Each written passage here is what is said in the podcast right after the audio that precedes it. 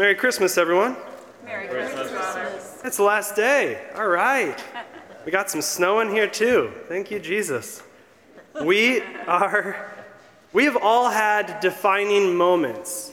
Yeah, every one of us have had defining moments that we, we sort of remember, and, and they, they can either be positive or negative. Yeah, they can be negative because people could say, like, you're the worst or you're horrible, and that, that defines us. We start to take that on, right? Especially if it's somebody that we trust. We also have positive defining moments where somebody speaks a blessing over us, and we remember that for the rest of our life. I remember when I was in, in high school, I was a freshman, I was running um, track. We, I ran long distance or medium distance. I ran the 800 and mile. And in the 800, for the practice, we had to run something called 10 by 2s, which were 10 200 meters. That's half of a track. Track is 400. I'm going to give you a little lesson in track and field if you didn't know. So I would, we would run, we'd sprint 200 meters, and then we would jog 200 meters, and then we would sprint 200 meters and jog. You get the point. It's exhausting. It's deadly um, for us. So when I was on the, I was in the conference meet, and it was we were running the 800, and as I came up, I, I was exhausted after I finished my first 600, and I only had 200 meters left. And off to the side was my brother, who was also part of the team, and he just started yelling at me, Sean, 10 by 2s, 10 by 2s. And it was defining for me because I had remembered how exhausted I was at the 10 by 2s that I had done, and yet I was able to push through. And it gave me, if I found within myself something that I didn't know that was there. It was as if he called something up in me, and I was able to push through and, I don't know, beat one or two more people. But it was, it was defining for me because it was, it was a positive moment and it was also declaring something he knew about me that I, at that time, wasn't willing to believe. Yeah, that he knew that I could do it, I could push through, and I could make it. And he called it up out of me. Now, every one of us have been defined by our Heavenly Father, but the problem is that we don't often get it called up.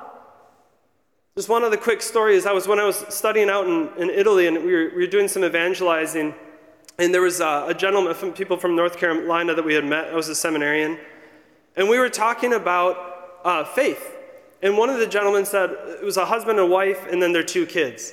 And the gentleman said, Oh, well, my wife and I, we don't believe in God because we're scientists. And I was like, Man, that's like from the book, you know? It was like, I like read that in a book somewhere, like scientists don't believe in God. I'm like, that's not true. So, so, so I was like, oh, this is really, it's really interesting to talk with them. But the daughter piped in and she's like, Oh, but I'm a Christian. And I was like, This is interesting. Um, all right, how are you Christian? And she said, Well, my, my grandparents, they would take me to church. I said, Oh, that's fascinating. And then little Johnny, right? It's like I'm telling a story, but his name was really Johnny. He was six years old. And he looks up at his dad and he says, Dad, what am I? And I thought, and I paused, I was like, this is a moment. Like, this is a moment for the father to define for his son who he sees him to be. And the dad said this Johnny, you're, you're six years old. You have, you have a lot of time to figure out what you want to be. And my heart broke, right? Like that's a moment, that's a defining moment where the father said, You're my son. Really, it doesn't matter what you want to be. You're my son, and I love you. Whatever you choose to be, I'm going to be proud of you. That's a defining moment. But instead, he let it, he let his heart break. Well, my heart broke, for at least for Johnny. And I think many of us go throughout our life this way, believing that this is how God speaks to us. God, what do you think of me? Silence. You can be whatever you want to be. No, but I want to know what you think of me. Silence.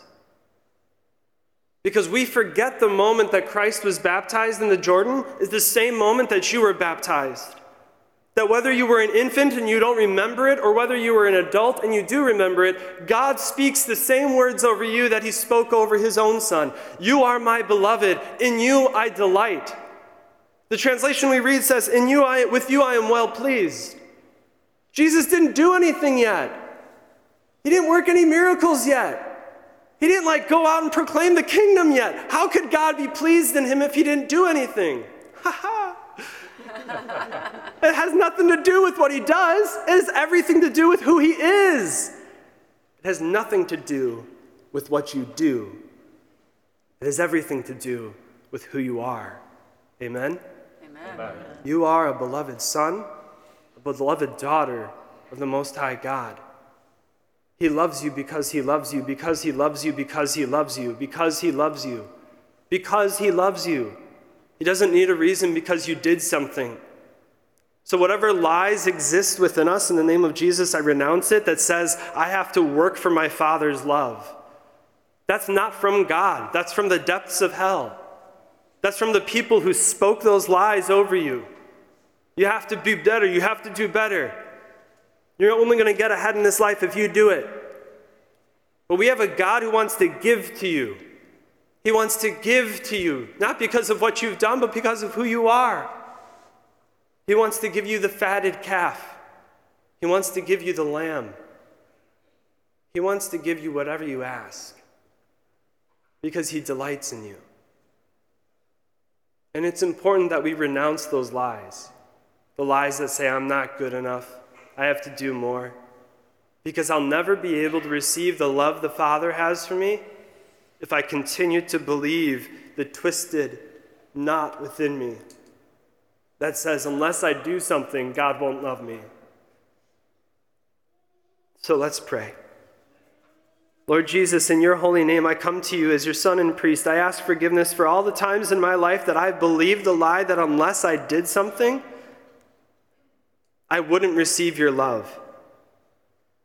Lord, I want to ask for the grace of your Holy Spirit and the fire to stir up in every one of our, these children who are under the sound of my voice the gift of God given to them at holy baptism. Father, I pray that in your son, name of your Son Jesus, each and every one of your children would live a life according to the freedom of the children of God. That we no longer be bound by the lies that I'm too exhausted, I can't do it. But as you gave me the grace, Lord, by the words of my brother, to, to stir up something in me naturally, so now I ask that you would stir up the supernatural gifts, graces, and virtues that you've given to your children at the moment of their baptism, that they would live in the freedom, the power, and the authority of Jesus Christ, which he has given to us freely. Father, we thank you and we praise you for this day, which we celebrate the baptism of your Son, in which we hear the words, echoed deep within our hearts You are my beloved. In you I delight. Jesus, we pray that those words would resonate within the, every cell within our body, that we would walk in the knowledge that we are His beloved, we are your beloved, and you delight in us, and that we are worthy to be delighted in. Hmm. We pray this, Jesus, in your holy and mighty name. Amen.